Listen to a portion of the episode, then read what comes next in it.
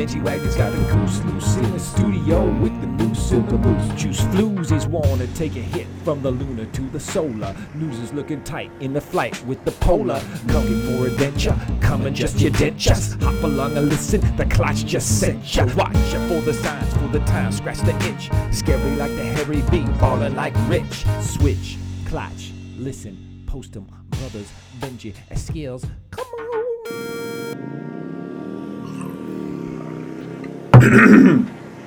Good. We'll make sure we get that in like the podcast for sure because that that'll sound, that'll be a great intro. Uh, I'm Tim May, My name's Rich. and we are doing the design clutch. We have Benji Wagner here with us. Say hello, Benji. Hello, Benji. And Benji is a co-founder of Poler, uh, the outdoor equipment and apparel brand. Uh, Benji has a long career as a photographer uh, and has done film. We're excited to have him on the clutch, and we'll be talking about sort of your your understanding of, of having built a business now and and uh, and kind of what's involved there. Uh, yeah, I think there's a really big distinction between, you know, just the general term business and then, you know, starting a brand. Poler is really a brand um, who, you know, the, the kind of strength of it was the, the concept and the culture more so than a particular uh, business idea or uh, I guess a lot of a lot of businesses in the past have kind of focused on just we have an idea, we'll bring it to market, we'll uh, distribute that idea and sell it. And you know, Nike's a great example of one of the original kind of American brands that became more about the brand than any given product. The product's great, um, but they were one of the first to really, uh, you know, sell a, a something aspirational in the culture, and then the product was also there. And I think you know, Poler is very much a brand. So I'm not a, I'm not a really experienced businessman um, in the past, and I think a lot of people from Portland are. Um, there's a lot of, of cool entrepreneurial stuff, and a lot of it tends to be more focused on on brand or design ideas and Right, experiences things that are creative, but they're not as you know focused on traditional maybe uh, business skill sets. I guess. right. I guess that's the big distinction to me is I'm not putting myself out there as a really great businessman in a traditional sense. It's more hopefully I came to the uh, industry we're in with some new concepts and ideas that then led to a lot of business opportunity. That's cool. Um, what experiences did you have before you started Poler that that may have set you up for some success there? Like like were there things that you did in the past where it's like, hey, I learned this, now I can apply this to what I'm going to try when I when I start this business? Yeah, I think my you know my my family has a lot of entrepreneurs in it, which is something that I just kind of took for granted. And like everybody growing up, I think you're so immersed in your kind of family or your own uh, little world that you have blinders on. You don't realize some of those things and how much they influence you. But my grandfather was an entrepreneur, serial entrepreneur, and my dad is a serial entrepreneur, and uh, I never was that interested in the particular fields that they were working in or the particular things that they uh, kind of focused on, I guess. And then, but what you know, what came through is over time, like this this constant chatter about business and chatter about uh, opportunity or just growing up in my family the amount of conversation about uh, where there where there were opportunities in the market and how to uh, think about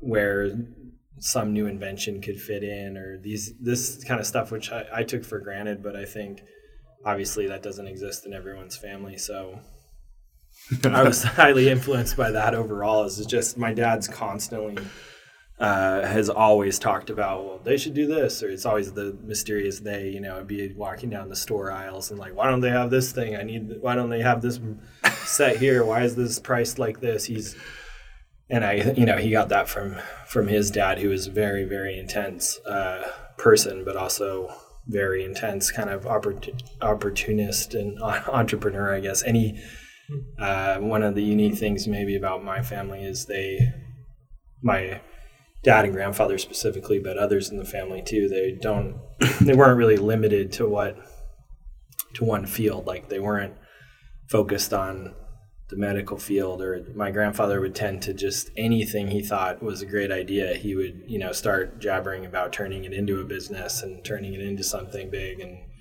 that uh, attitude just bled through a lot of stuff Yeah, didn't he get so? So tell me if I'm wrong. Your your grandfather was able to get a patent like on a, a on a sheetrocking connector, or no? Was that is that totally wrong?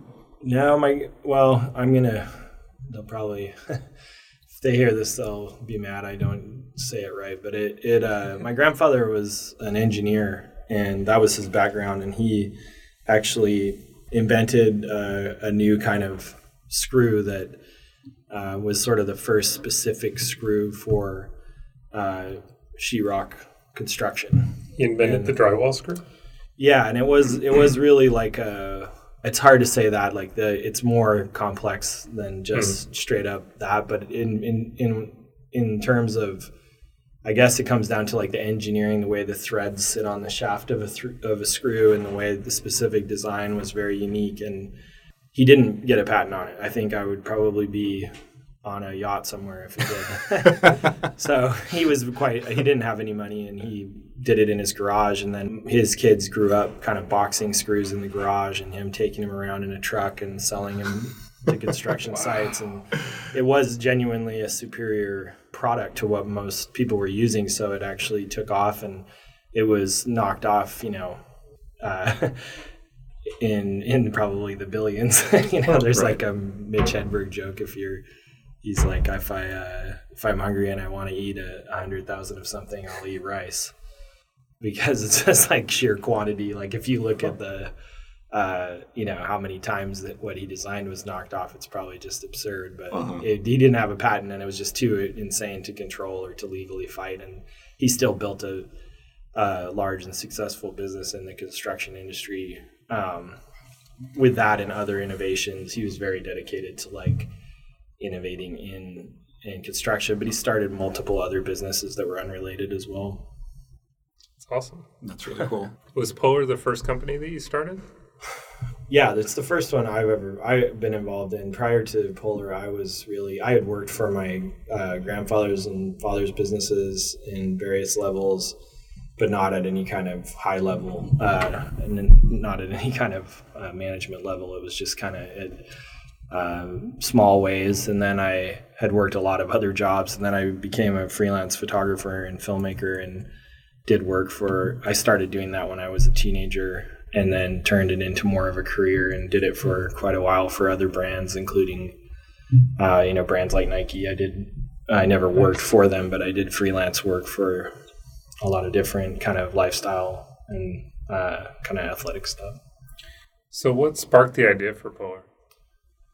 Uh, well, I grew up in, uh, I grew up really heavily uh, in, involved in skateboarding. Skateboarding was like a really uh, important outlet for me when I was young. I started working in a skateboard shop, and I think anyone that is Which shop? uh, This is in Maryland, right? Or- yeah, I grew up in Mar- Uh, in in Maryland. I went to high school in Maryland, and there's a, a shop there called Pit Crew, um, which is still there, and uh, I'm still good friends with the guys that, that started it, and it's really. Uh, really core skateboard shop. It's one of the rare, very few ones left, honestly, especially on the East Coast. There's probably half a dozen or something. Wow. So it's sort of the uh, one of the main core shops for like the Mid Atlantic region. But I started working there when I was 15, I think. As soon as I could like drive there, I was there by 16 for sure.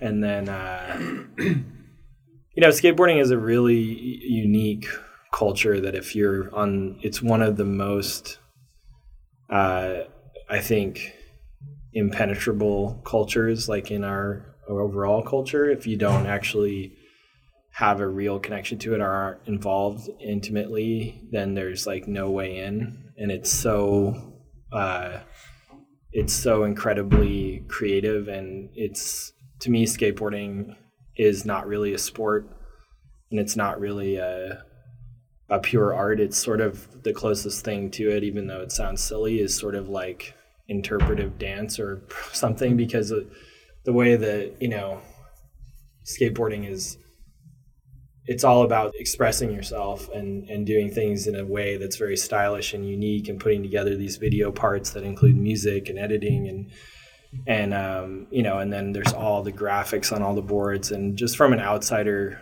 looking in it's it, it breeds like really uh, really interesting creative kind of mindset i think and a lot of people that come out of that world for better or worse are kind of changed forever by it it's very um, influential in our culture overall. There's a great quote. We should I should look it up by Ian MacKaye. One of my favorite quotes is skateboarding is not a it's not a sport. It's a, a it's a way of seeing the world, but it's more poetic than that. But it's like the best quote Right. about skateboarding. It changes the way you. It's like a lens through which you view everything else somehow. I don't know where I that tangent.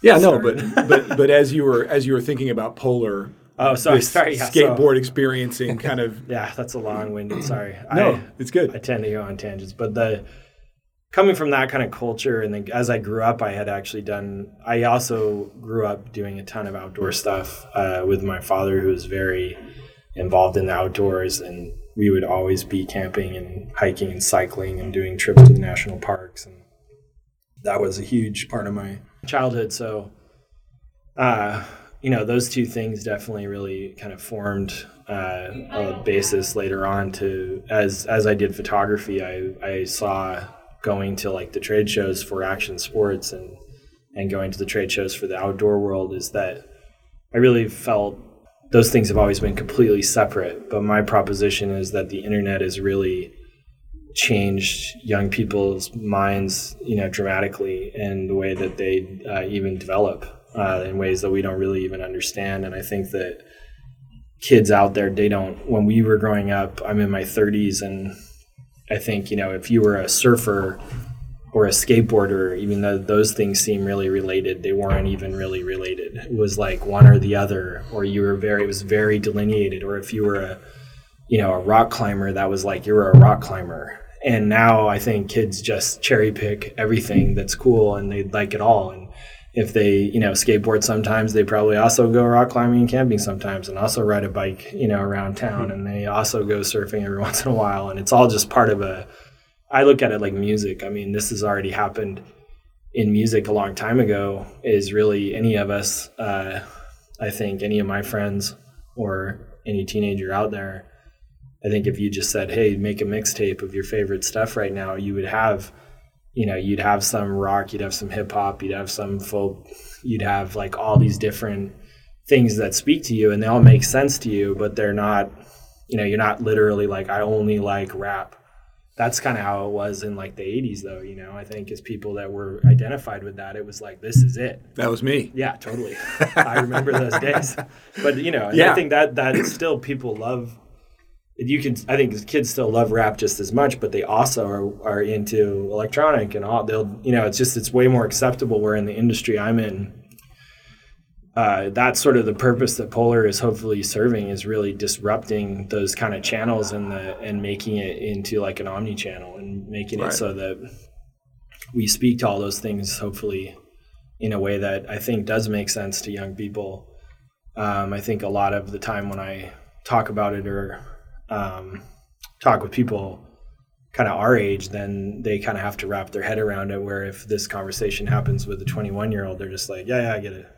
they don't. I mean, honestly, it really it's pretty like you know apparent. They're just like, yeah, of course, because Yeah. it's it just makes sense to them on a really fundamental level. Where Yeah. and you know things like traditionally in the outdoor culture, look at surfing for example. You know, surfing is probably to me one of the most beautiful, you know, natural outdoor interactions like a human could have with nature just on any level just watching someone ride a wave on this you know plank is so beautiful and amazing and it's obviously outdoor quote you're outdoors and then Right. but you know if you go to the trade show the outdoor trade show you'd never see surfing. Surfing has its own trade show and its own you know own stores. No one would ever really talk about it until recently as as something that um you know wa- was an out quote outdoor activity and that's what i'm trying to do and a lot of the time when i uh, you know, speak or, or am interviewed, just just verbally kind of saying that is breaking down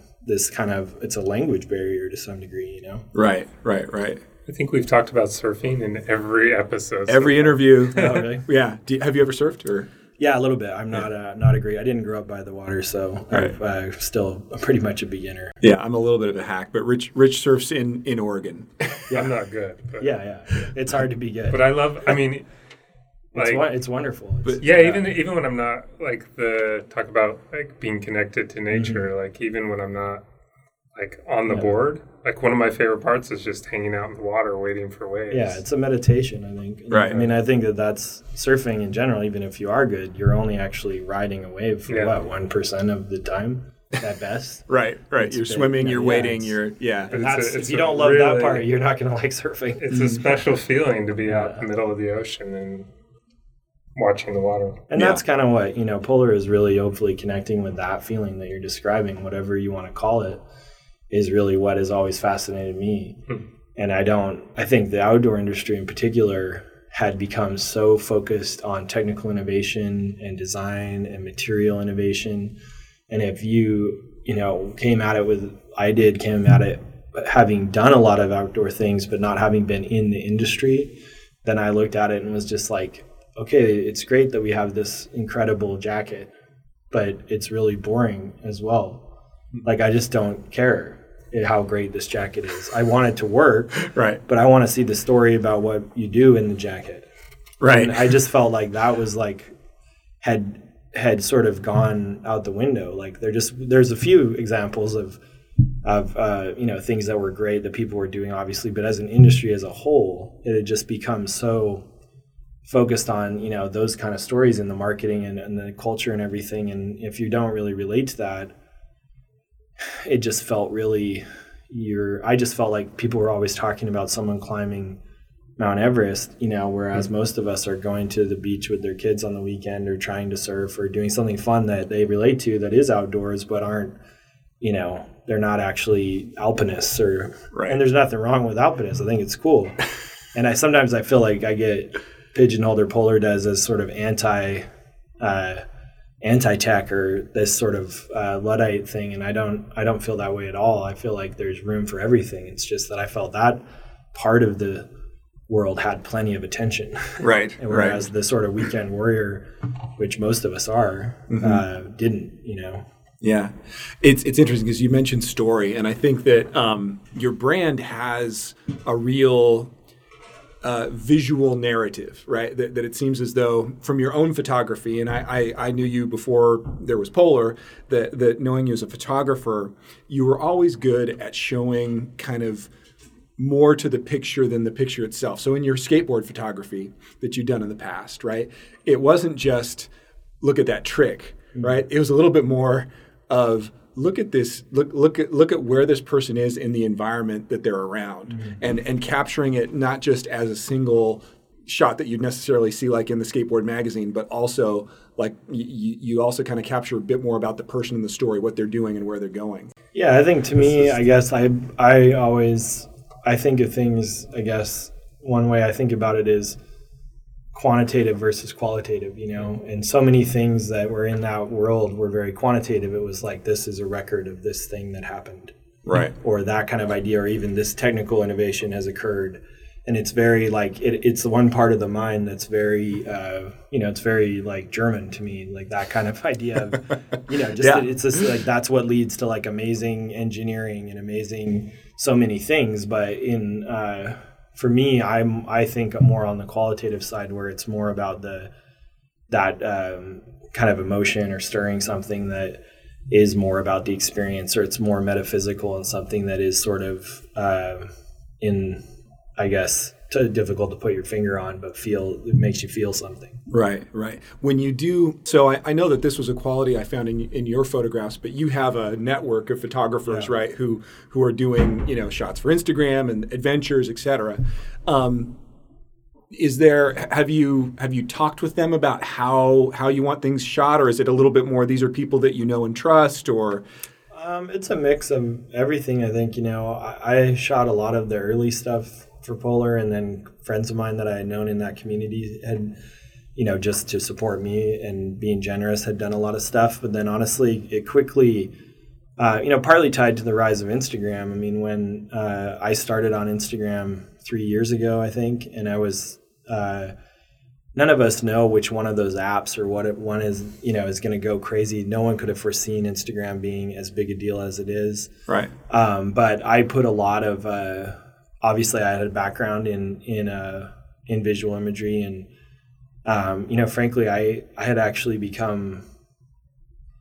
I grew up working in a darkroom and I grew up printing a lot and I, I actually printed other people's photos as well. And at that time, for a long time, I was a better printer in black and white photography than I was a photographer, maybe forever. You know, I just had built a really strong, that that's a more kind of a specific skill set, you know, mm-hmm. it was just, it's gone now basically for everybody. It's obsolete. It's one of those, but at the time it was like, that kind of built my, I think, skill as an editor Mm-hmm. And I had done a lot of filmmaking later on. I became really, when digital filmmaking became uh, sort of hit the scene, I studied Final Cut Pro intensively and, and studied editing. And uh, editing is sort of, to me, the dark art of all of all the arts because it's one of the few things that the better something is edited, the less you notice it where almost everything else mm-hmm. that you do, the better it is, the more attention it receives. Right. And editing is like if people, the layman that watches a Hollywood movie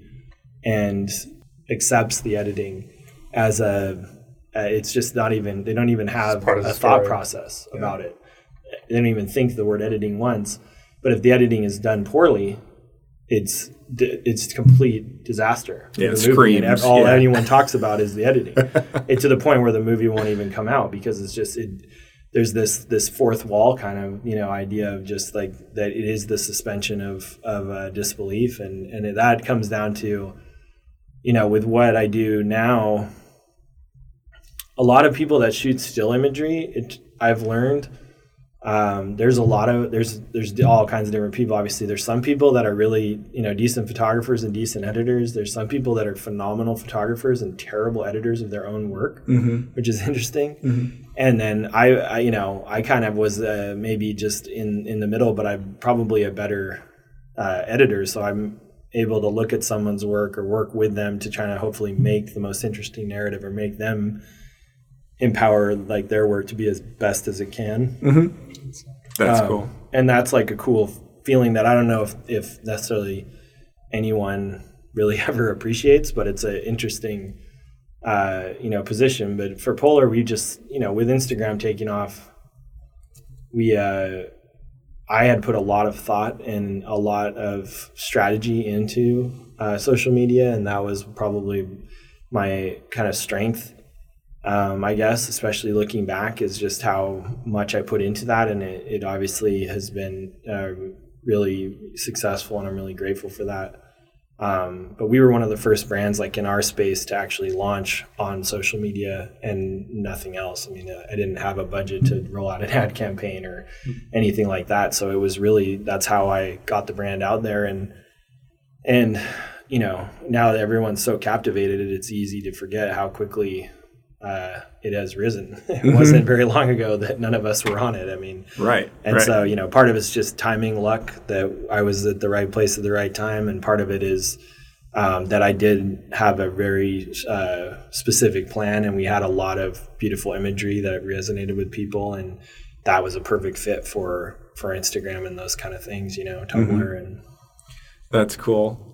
Yeah, the the other thought about narrative is that you you're also um, I mean you're you're pretty well read. Like like you you enjoy literature and books you know that, that that's also kind of informed I think some of your your thinking about the brand right and story. It just seems like you know the the best uh, the best brands will will connect you to some sort of like resonance of sort of like you know this is the story I want to I want to tell and I think that you know like like your camp the, the camp vibes pictures on on your Instagram right you see the hat but then which is great branding but, right but then it's also like I want to go there. Mm. Well, that that looks amazing. That looks like a place I've never been or never seen, and uh, and and I've got to try and you know like I want to go experience that. Yeah, I mean, for sure, Poler is meant to be really inspirational, and hopefully it is, you know. And, and even if you don't buy our stuff, or you know, maybe you don't right away, you're hopefully when you you're not just looking at it thinking, oh well, that's a cool jacket. You're thinking, I want to go do that. I want to be there, and mm-hmm.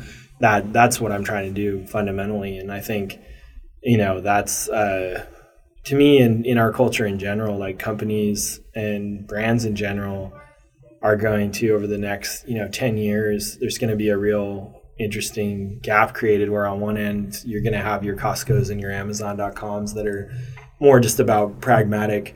You need toilet paper. Everyone needs toilet paper. They have it. It's a good deal. You're going to get it. It's a cheap you know and that's just a very pragmatic linear type purchase.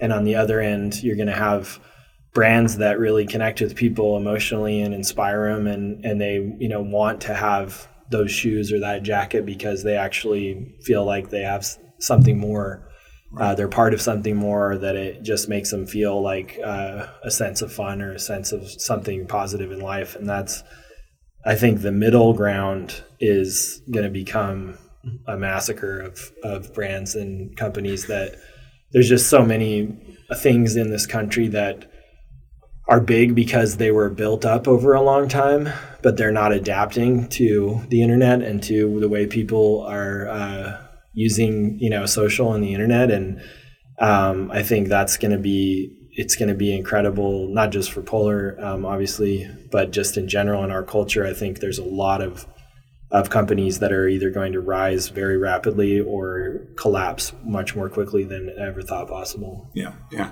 So the photography sounds like you sort of kicked that off and then helped edit to make sure it was kind of a cohesive look. But now all the all the design, all the illustration is all very cohesive. You're speaking more of the graphic design yeah. than, than the product. Yeah. Well, I'm really a you know, I'm I am a creative director. I'm I'm not a great designer. I'm not a great photographer. I don't think I don't put myself out there as like really um, being a master of any of those things um, specifically. I'm not a really great graphic designer or great product designer or great photographer. Even I, I had kind of dabbled in and worked in different ways in a lot of different, um, I guess, fields that are all kind of related and that gave me a good background hopefully to be a, a good creative director that was more uh, jack of all trades master of none and mm-hmm. and my strength i think has been more um, having a vision for like aesthetically but also for just strategically where the hole in the market was and I'm a much better big picture thinker than I am a detail person. I, I tend to, my mind just natively wanders to uh, sort of the, the forest and not the trees. Um, and that can be, that can cause a lot of problems as well as being a good thing for Poler. It was a good thing overall, but it, it it's a, I think design wise, I've been, you know, overall just super lucky that so many talented people have wanted to work with me and wanted to be a part of it on so many levels. And some of them started, I mean, some of them were personal relationships that I had prior, just friends and people like uh, that I knew that um, that contributed. The the, the primary uh, designer that I worked with uh, and who's done most of the work overall is Caleb Owen Everett um, who has a partner and and is he was here in Portland, but he's in Austin and he works um, under kind of brand name of Land. Mm-hmm. Um, and you may have seen his work online, but he's done work for you know a ton of great brands and yeah, his lockups are just amazing. Very talented, yeah, amazing yeah. guy. I love his uh, his his like hand uh, hand drawn type work is phenomenal. So he worked with me on the original uh, branding so that was something where I had a concept and I had like I want the letters to be furry and kind of wonky and you know kind of had like a I my the way that I've worked is usually I have some idea and then I do like a rough uh, you know conceptualization or something or communicate it but I'm not actually talented enough like you know like yourself where I can actually draw it, it's just not going to come out the way I want. It'll be like sort of like it, you know. But then right. Caleb did a lot of work where you know he brought so much to it, and to me, I've always believed well, it's like anything, but in design, I think there's so many people that identify as a graphic designer. I mean, I went to school for graphic design for a period, and I could like mm-hmm. say I am, but the difference between somebody who can sort of do it and somebody who's at like an elite level is this like intangible uh, you know, yeah. really difficult to describe like right. magic sauce that, that, people have that are the and Caleb is really like that. So he's uh he did a lot of the original stuff and there's certain things I, I, I did like the Venn diagram T-shirt is kind of one of our uh, classic shirts in the line, and I drew that on a napkin and then uh, gave it to Caleb, and he made it cooler. The concept was there, but it was like I, you know, he just made the little, the, I guess the the fine last ten percent or whatever you want to call it way better than it would have been. Right, right. But yeah, Lloyd Winter did some early stuff, and he was a friend that I knew in town, kind of through skateboarding again. Yeah. And then, uh, you know, there's been Draplin's done some um, some t-shirts recently, and I'm a huge Draplin fan. And there's just, I honestly, too many people to list. I'll feel bad if I leave right. them off. But right. Caleb was the original, uh, you know, partner that I did the the the main kind of icon branding with. Cool. That's cool. That's great. Yeah, no, the furry font is is so uh, distinctive, right? And, yeah, and it's it's a great it's a great word. You know, it just looks good. Where did the word come from? Where did the name come from? Uh well, I it's sort of one of those things where the logo and the name is is very much just a gut feeling. It wasn't mm-hmm. like something that I there's no literal. People ask all the time, and I kind oh, of sorry.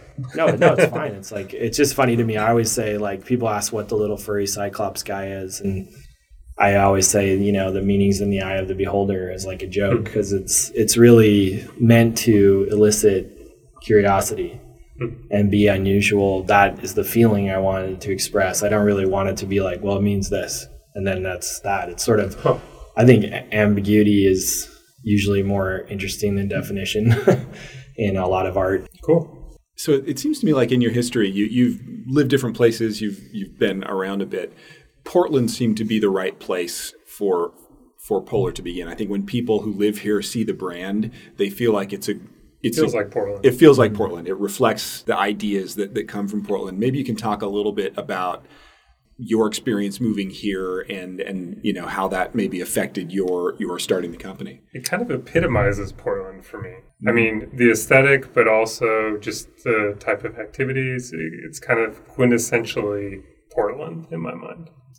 Yeah, I think that's not you know that's not a coincidence. It's definitely I have lived quite a few places, um, and to, I never really realized you know growing up until I came here that I never really felt at home anywhere.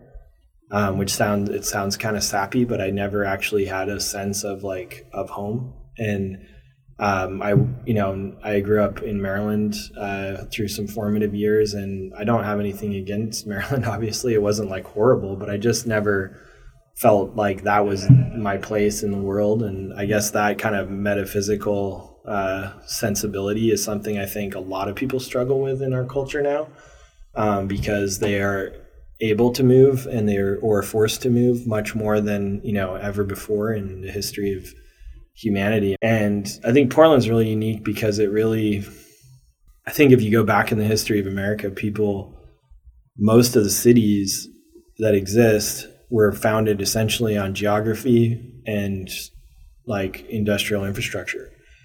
And whether it was a port or, you know, uh, a steel town or Chicago, whatever, all these major cities we can, you know, uh, talk about are, those are the big ones still, and they'll still always be that way. But Portland was was originally you know a port and in clo- proximity to timber, which is kind of why it started. But that had sort of phased out, obviously, at a certain point, and then it was kind of dying, I think. And you know, uh, it's really become a model for a lot of other smaller, mid-sized cities where it's the culture of the city that's drawing people here rather than the fact that there's an abundance of jobs or there's a certain you know sector like it's not silicon valley that is drawing all these people from to San Francisco or it's not Hollywood or you know all the things that people go to LA for. It's people are finding out about Portland and and learning about it culturally and the sort of the lifestyle and and and the balance of values of of like uh what people in Portland are like and do value is is part of the appeal and that's pretty unprecedented I think it's really I can tell you with Poler the number of people that email that just and email and tell me they're all young people, you know, and they say, "Hey, I'm moving to Portland." That's like the first sentence, which is a funny. And then I don't have anything like going there. There's no. They're just like, I need a job. And if you go back not that long, it's nobody could really do that. I mean, people would go move somewhere for a job or to go to college or because they had an opportunity or they met someone, but people wouldn't just up and decide like, well, that's where I need to be. Because that's like, and it's that sense of home, I think, is people visit or they hear about it and they come and then they're like, I just want to be here and I'm to work it out. I'm to, you know, theoretically, I'm going to get here and I'll find, you know, a job. And that's where the kind of Portlandia cliches of the lawyer that's bussing tables or the, you know, person with a medical degree that's doing, you know, it's like, because some people, their value system has changed to where they just, they want to be here or, you know, other places too, but they decide this is my home. And now I'll like adapt my career or adapt my other parts of my life to fit that.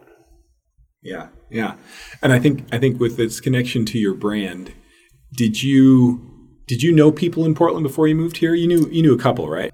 I had been here and done some work for Nike, just freelance, and then I had one good friend who kind of grew up in the skateboard scene here, who I'd visited a few times, and it was more for me.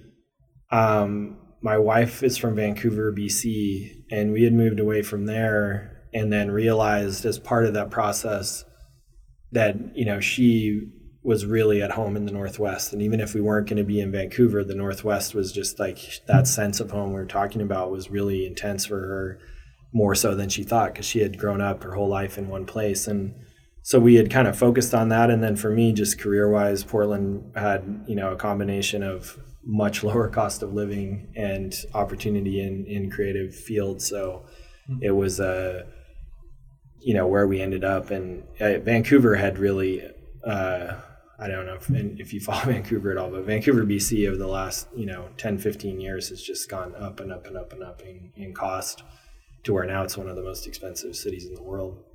And we were just there's just no way we could you know functionally live there and have a family. so so when you were working with Nike, was that when you got to meet Ice Cube? Yeah, I did a project that was called Today Was a Good Day. I wasn't the head of it by any means. I was just shooting uh, still photography. So. That's okay. Don't leave out any details. Yeah. yeah. I know you have a deep love of rap. So it was, uh, I was like on the bottom of the, of the food chain for that project, but it was a cool project to be a part of it. It, uh, my friend John Humphreys here was involved in it. And, uh, it was an ad campaign that combined uh, Paul Rodriguez, who's uh, kind of famous Nike athlete in the skateboarding world with uh, Ice Cube and the classic song. And uh, it was one of those rare times that um, just even if I hadn't been involved in it, it was a really rare ad that felt, you know, really like it transcended being an ad. It was like a, a kind of cool music video slash ad. And then Paul um, is a really incredible skateboarder. But usually in those kind of ads where they have skateboarding, they show him pushing down the street or doing an easy trick, and people in the skateboard world aren't really, you know, it doesn't resonate with them at all. And that was one of the only times, you know, he did some actually groundbreaking, never been done like jaw dropping tricks in this huge production with Ice Cube. So it felt like it kind of hit on every level, you know. That's great. That's in cool. I know in within Nike it was, you know, really considered a great success. I, I think it also had a cameo by Kobe, which was like amazing just to watch as a bystander because they that was like harder than putting the rest of the production together. He was at his peak. Yeah. And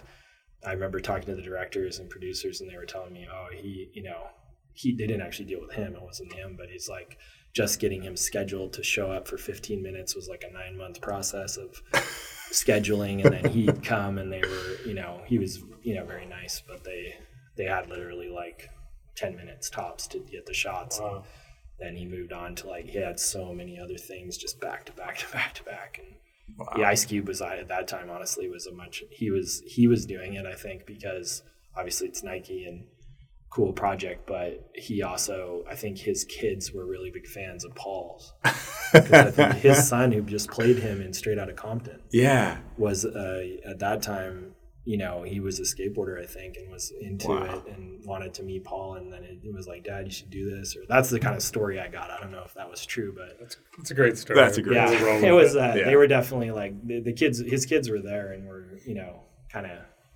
they were just growing down. He does have the magic ice cube look in person. if, if you're wanting yeah, that, that sort of, rubby, yeah. he came right out of the trailer and just flashed it immediately, and everyone was just like, "Yes!" It like, it sounds dumb, That- but he has the most amazing eye. You know the way Yeah, he that looks sneer, and, yeah, it's and like- he looks. He looked like he hadn't aged a day. He looked amazing, and he just got right in the. He's in this like drop top Cadillac, and I remember shooting photos of him, and it was just like you know clockwork. They'd be like, "Do the look," you know. he just he'd do it like instantly, perfectly, and everyone was just like, "Oh, if everything could just be this easy, he's so good." That's great. All right, so a uh, couple other questions. Do you remember Moose Juice? Is that the root beer flavored milk? yes. Yes. So Yeah. I think I, I think have- yeah. your entrepreneurial gene, like that you got from your father and your grandfather, was there at an early age because I, I I was back, you know, long. You were probably like seven or eight, and I remember you had this idea. It's like, you know, we could make moose juice.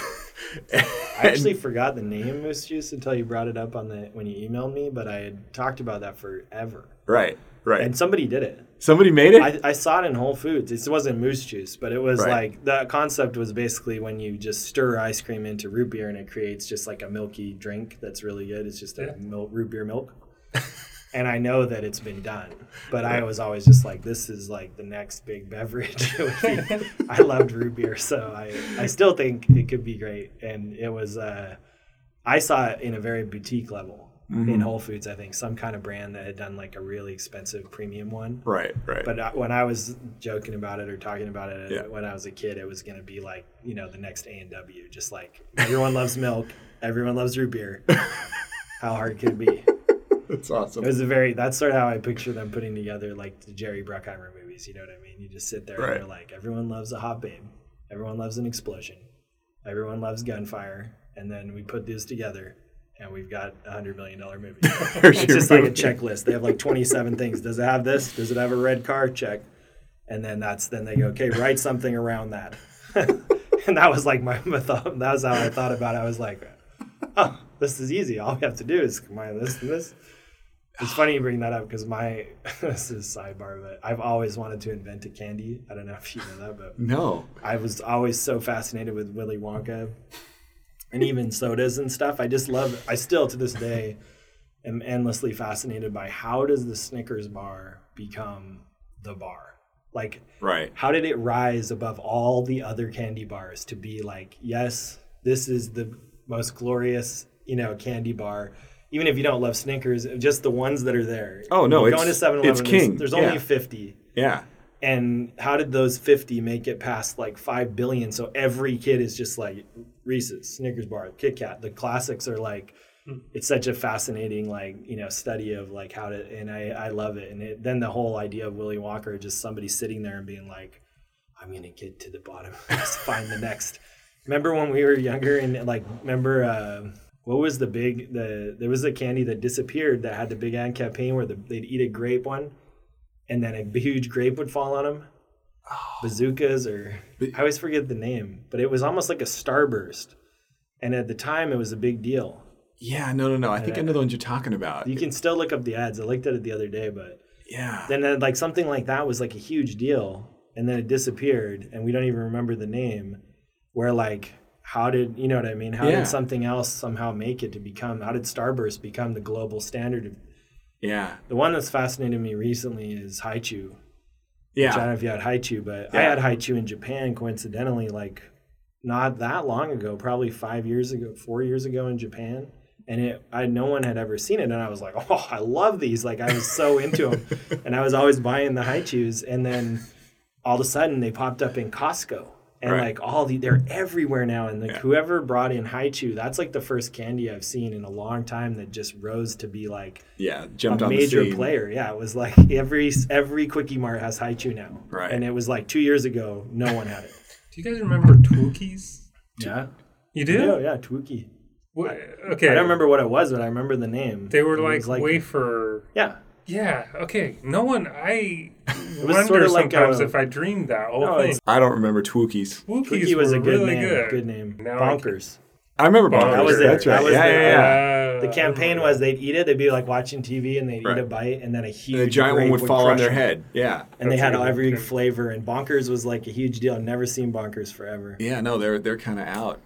Yeah. Yeah. I don't know. I just love the idea. I would love to invent that. I just am fascinated by things that become like a standard, Right. especially to kids. I love the like Pringle. The Pringle story is like unbelievable. Right. You know what I mean? How does somebody go like, I'm going to reinvent a chip? And I still remember when Pringles came out. I you know if you remember, but you were a little bit older than me. But like I was in, I want to say grade school, but it was like it was like pandemonium Oh, everyone went Like- crazy for him. You you did not eat a Lay's chip. Like at lunch, Pringles was it was Pringles or nothing. Like Right. it was just like same thing with Smart Food. Yeah. Remember Smart Food? Oh, I remember Smart Food really well. It Smart was Food now is just like oh it's Smart Food. When it came out, it was like I swear it was ninety percent of my school was eating Smart Food at one point.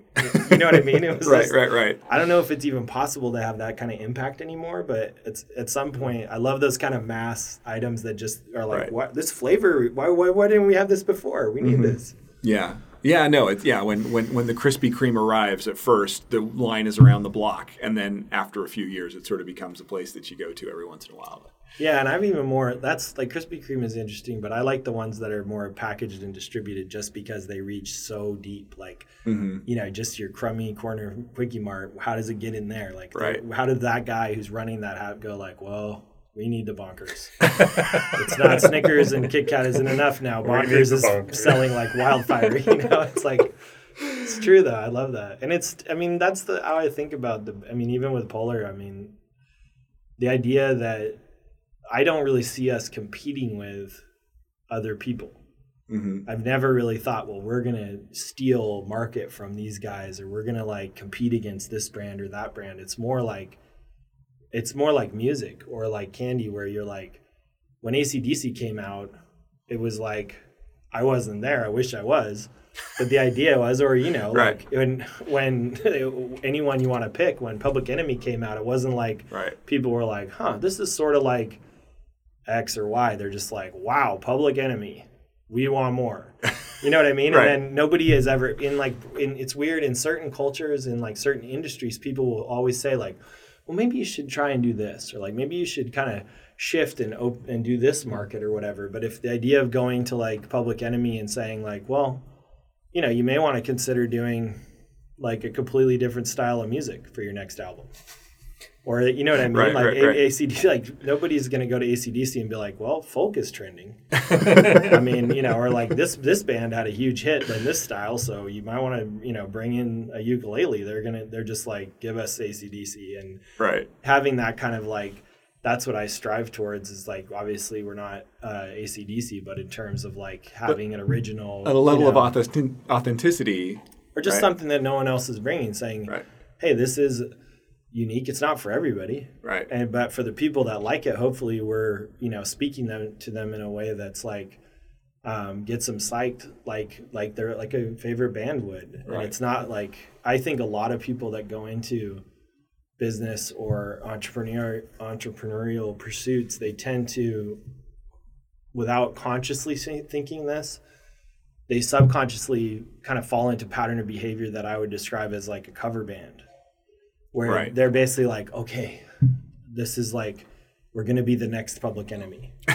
You know what i mean? Right, Or right, whatever right. you want to say. Pick your you know we're going to be the next snickers bar. We're going to do this and this and this and we have all these ingredients. Like so that's the like that kind of movie idea where it, it doesn't really work. Or that might work if you just happen to be perfectly on trend or do all these things right and it just works but it, overall it's just a lot better to be like here we have this you know this is what we're doing This is who we are. yeah and like Yeah. if if you know that doesn't mean it's gonna work it's terrifying and it was terrifying for me but at the same time you're like i don't know if i just came out and was like we're playing you know all i'm gonna do is Lynyrd Skynyrd covers then you're only going to go so far Right. the period like what is the best cover band in the world where do they play you know it only plays the local club it's like Right. there's no where if you're acdc at least you you there's a million that fail, but one of them is like immediately playing the biggest stages in the world. I remember when Olive was like, my daughter was like a, she was really little, and she would just call ACDC rock and roll because it spoke to her so powerfully. Like Right. the first time she heard it, she was just like rock and roll. and then if any other rock and roll came on, she was just like, no, no, I want rock and roll. And so we had like ACDC greatest hits. And when that would come on, she was just like, instantly. And she would listen to the whole thing and just be like, rock and roll, rock and roll. Everyone loves music, period, Yeah. of some kind. On, I mean, I think, I don't think there's like a human being alive that doesn't respond to some kind of music Right. and yet you know it is a weird it music has always been it's sort of the soul of humanity on some level to me and i think it's just an easy way for people to think of it nobody goes to you know it's very rare some people like taylor swift is incredible because she she did country absolutely crushed it decided consciously to switch to you know pop absolutely crushed it It is like it, and she's a phenomenon. I mean, it, people can switch channels like that, but overall, somehow she whatever she has that is like Taylor Swifty, it is like so powerful and so transcendent of like any genre or anything that she can just apply it to anything.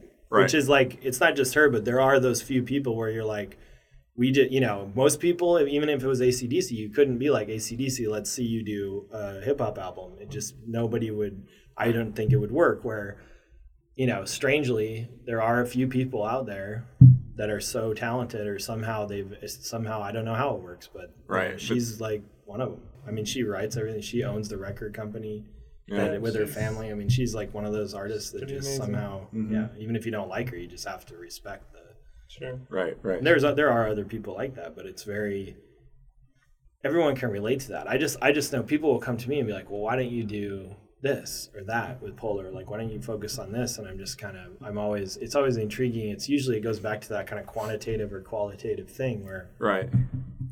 people have a certain mindset or just have a very linear way of thinking like that. And for better or worse, I'm kind of on the other end of the spectrum.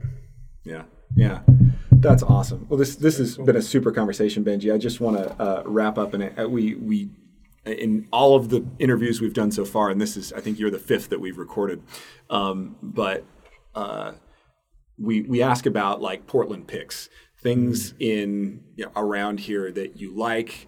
Or even they don't even necessarily have to be Portland, just things that you can recommend. So, so if it's a restaurant, that's great. If there's an app you use, that's great.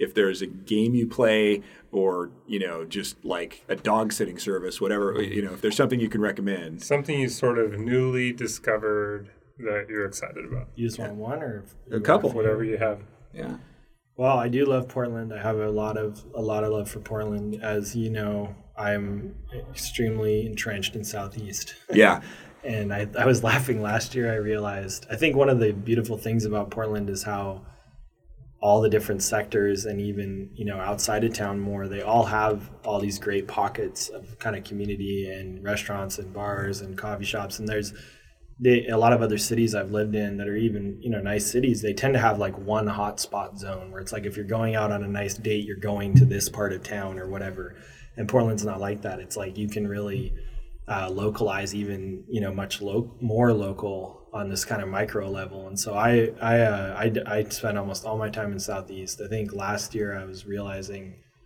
I spend more time in other places. I spent more time in Vietnam than I did in northeast. I spent, I spent more time in like Berlin than I did in North Portland. And that's really not like a reflection of uh, me thinking it's like negative. It's just pragmatically with kids and and you know tons of work and everything I just don't really leave my neighborhood that much. Right. unless I'm going far away for a business or whatever. So right.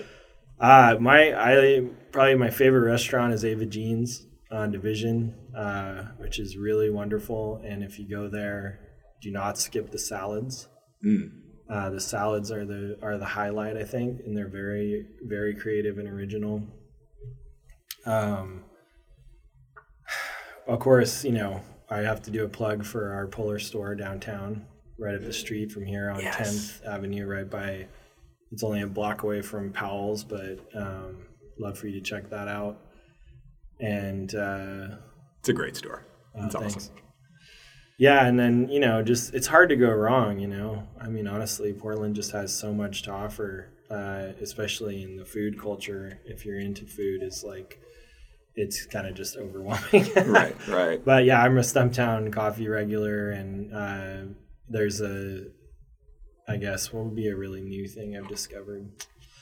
Uh, I have, let's see, I, I actually love Screen Door on Burnside. It's Southern food. I don't know if that has become quite. Uh, I don't go there as much now because the line is so long. It's Is so- that a breakfast place, right? Or, they or do both. Yeah. yeah. They used to do just brunch on the weekend, but now they do breakfast, lunch, dinner. But it's become really well known on uh, for tourists because the I guess because the line is crazy now. It's and they don't take reservations.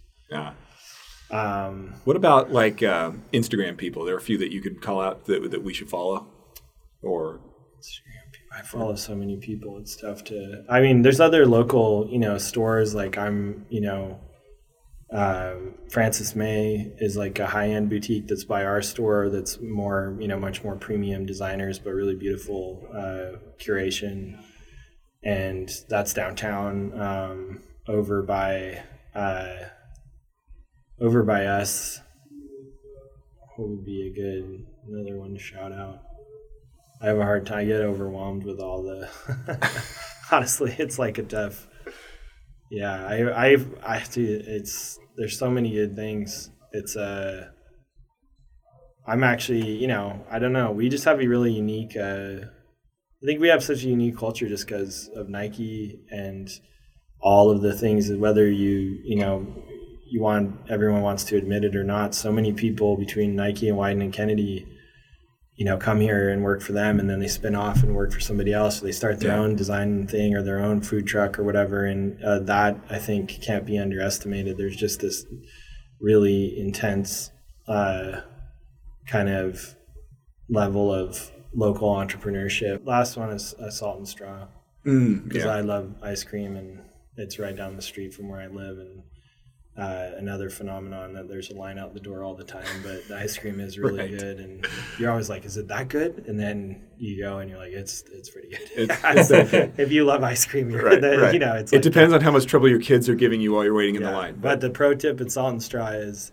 skip the line and just grab a pint walk right to the register they don't make you wait through the line and nobody knows ah. that so you can just walk in the side door oh, get pints good- and Wow. then and walk out. I thought about that's know, perfect. That's that's so I never actually go through the line because of the kids. I refuse to wait in line with kids. It's like honestly, I just like, kills me. I can't do it.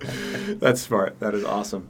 Very good. Well, thank you so much. Uh, Benji Wagner is a co-founder of Poler. The shop is downtown in Portland. we are opening a store in uh, Laguna Beach, California, Cool. uh, probably by Christmas, hopefully. nice. So that will be a big, uh, big deal for us, and uh, kind of hopefully uh, it's a really cool space that will have some other local brands involved and and be sort of a cool taste of Portland down in SoCal in a in a cool uh, kind of classic surf town. Yeah, my sister will be thrilled. Yeah, I haven't told her actually. Yeah, Yeah, you should let her know. yeah. She'll be excited to hear about it. And th- and of course, you go to polerstuff.com uh, to to see the full portfolio of yeah. the adventures and the products and Yeah, and you can follow us on Instagram and social. It's at Poler Stuff, Poler with an E. Awesome. Thanks, Thanks. Benji.